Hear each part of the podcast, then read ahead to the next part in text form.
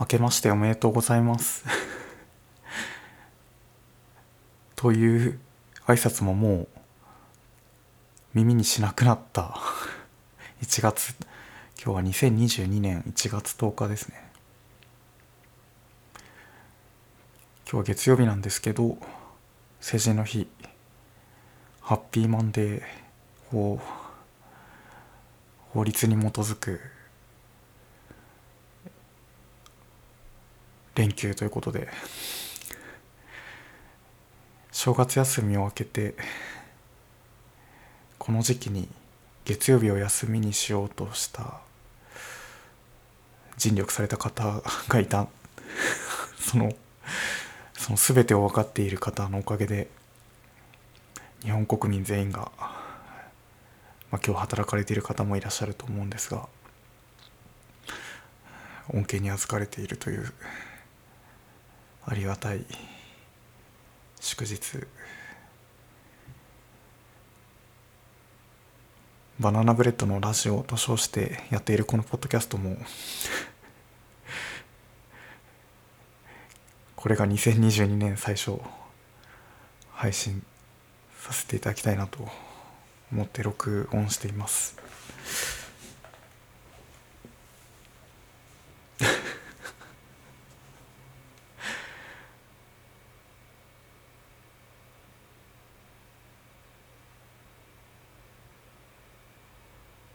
今年もよろしくお願いします。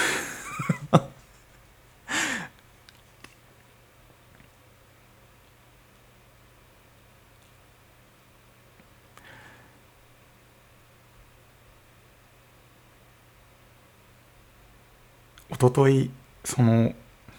インターネットで知り合った方に誘っていただいてご自宅までお邪魔してすごく楽しい時間があってその楽しかったなっていうのをずっと考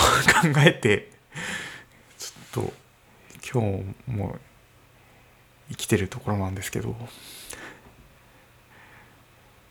たこ焼きパーティーそう鍋をいただいて鍋もすごく美味しくてあとたこ焼きも食べたんですけどたこ焼き焼いたのは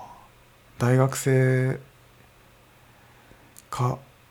ぐらいの以来でたこ焼きってすごく焼くのが難しくて大学生の時はですねなんかぐちゃぐちゃになって失敗した記憶があって当然まあ一人暮らししててもたこ焼き器を買う発想もないしたこ焼き、まあ、関西圏出身ではないというのもあって縁が遠い食文化だったんですけどそのお邪魔させていただいたお家で作ったたこ焼きはすごくうまく焼けたんですよね。たこ焼きを焼いたことがない。っ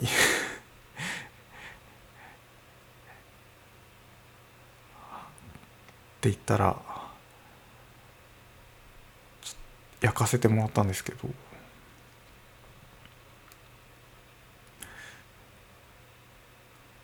たこ焼きってまずそのこ焼き器のプレートに穴がいくつも開いた半円の半球半球の穴が開いたプレートにいくつもの穴が開いていてそこにたこ焼きの素をこう注いでいくたひたになるかならないかぐらいのところでまあタコを入れたり天かすを入れたり紅生姜を入れたりしてでさらに、まあ、必要であれば上からたこ焼きの元ですかね種ですかね種を足していく。しばらくすると、まあ温まってきて固まり始めてきた時に、まあ、竹串で、まあ、そこでは竹串がなかったので割り箸をカッターなんか鋭利な刃物で削って先を尖らせた割り箸で回したんですけど多分種がすごく良くてても綺麗に最終的にはあんなに溢れていた穴にどんどん種が入っていって最後は球体に綺麗に焼けたなっていう。でそのひっくり返した時にちょっと勝手がわからないのでひっくり返した方がいいですかねみたいなことを聞いたらたこ焼きと対話してくださいと。なんかたこ焼きの声がひっくり返してほしいかどうかはたこ焼きが 言っていてそういう声が聞こえたらまあひっくり返せばいいと思いますみたいな。ちょっと原文のままじゃないですけどもそういうことを言われて、まあ、分数何分とかそういうシステムじゃなくて、まあ、あなたがどう思いますかっていうことだと思うんですけども。でも本当にそうだなと思って。なんかそれがで最終的にすごくうまく焼けたのもあってそのたこ焼きの声を聞くというかたこ焼きと対話するっていうのが全くその通りだなと思ってすごく勉強になったんですよね。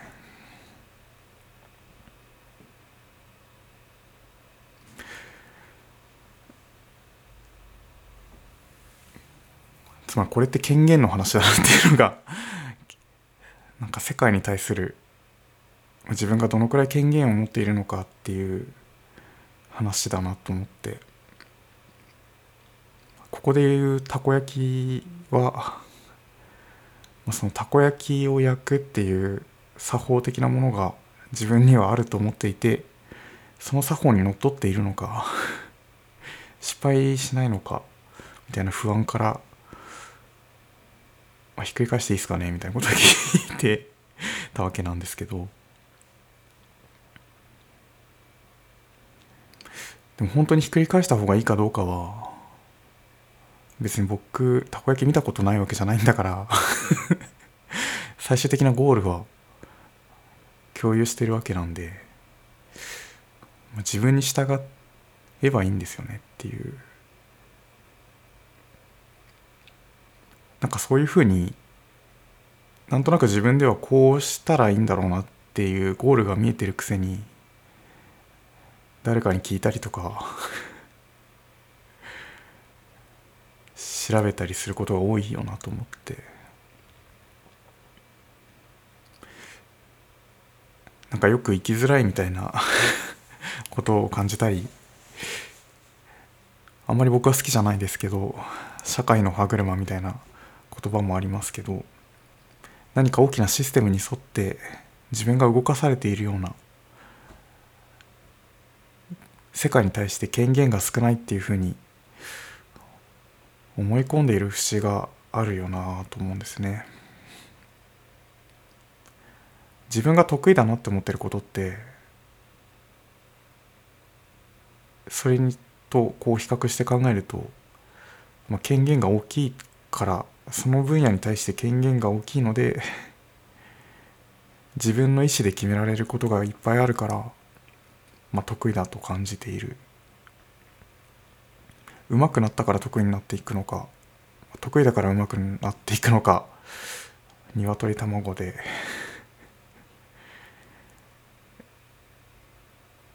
得意になりたい上手くなりたいなら、まあ、権限を増やしていくことを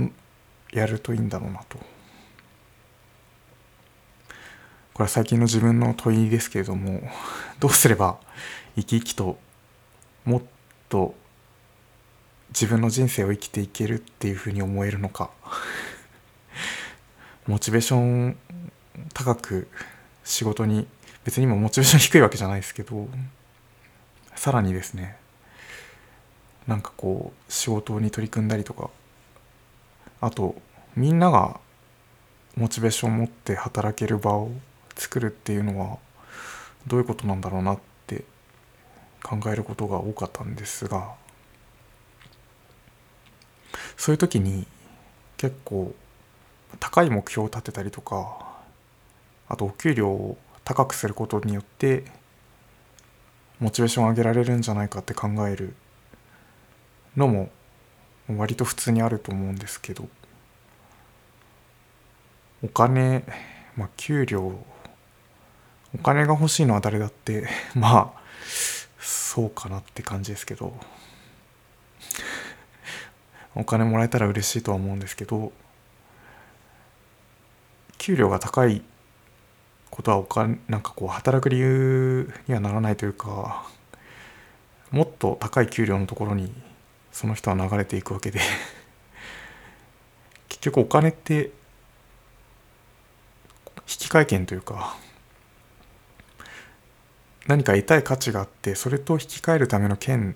で価値のインターフェース持ち運びづらい価値をこう人に渡せるように流通しやすいようにこうインターフェース化したものがお金ということなので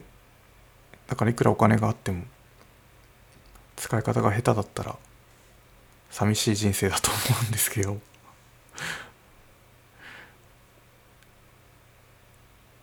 だから給与を高くするだけじゃダメだと思うんですよね。だし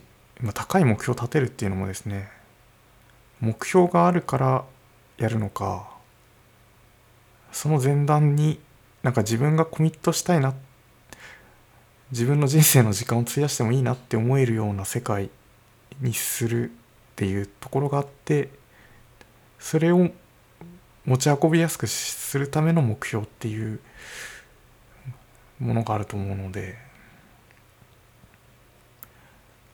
目標だけが先に与えられるっていうこと自体がちょっと異常だと思うんですよね。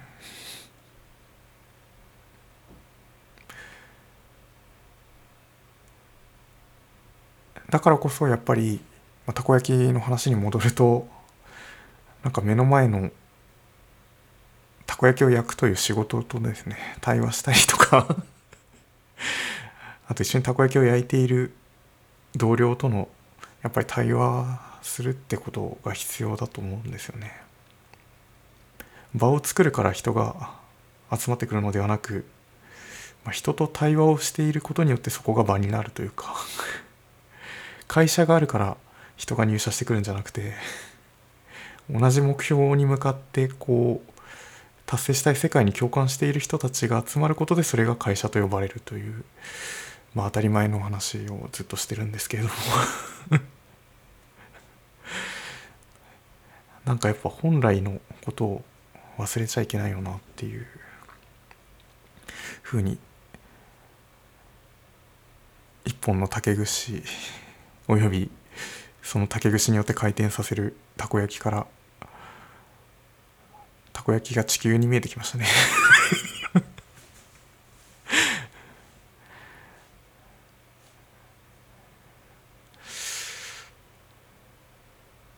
オミクロン株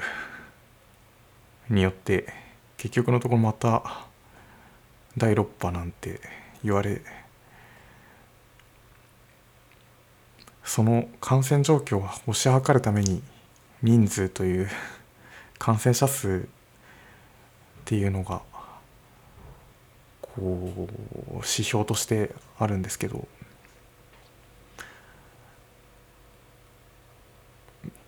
指標もですね結局のところは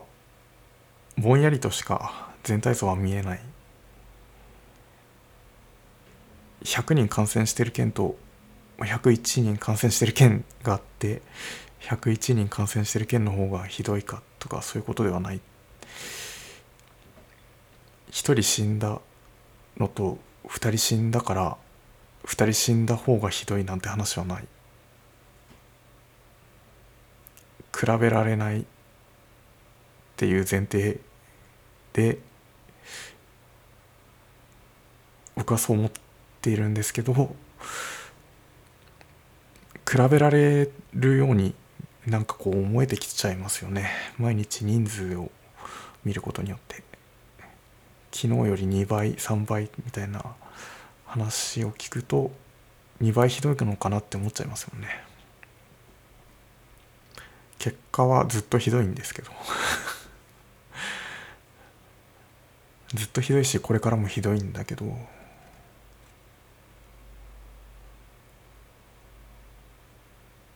持ち運ぶために比べちゃうんですよね。どうしたら比べられないって実感できるようになるのか。人数にすれば比べられるって実感できるんでじゃあそれに対抗して比べられないようにするにはどうすればいいのかっていうと感染した一人の人生を考えること想像すること死んだ方一人のことを想像すること二人亡くなったらその一人ずつ想像することやっぱり時間をかけて一人ずつ知っていく必要があると思っていて本当はまあそんなことはできないんだけどじゃあどうしたらいいのかっていうと身の回りの人自分が知ってる範囲でいいから話を聞いてあげたりとか ポッドキャストを聞いたりとか誰かが話していたらそれを聞いてあげるっていうことが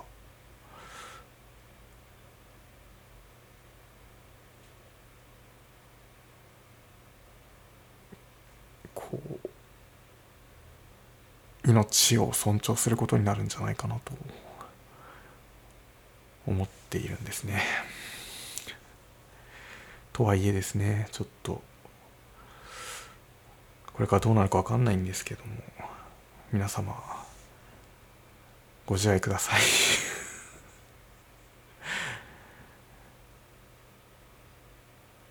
聞いてくれてありがとうございました。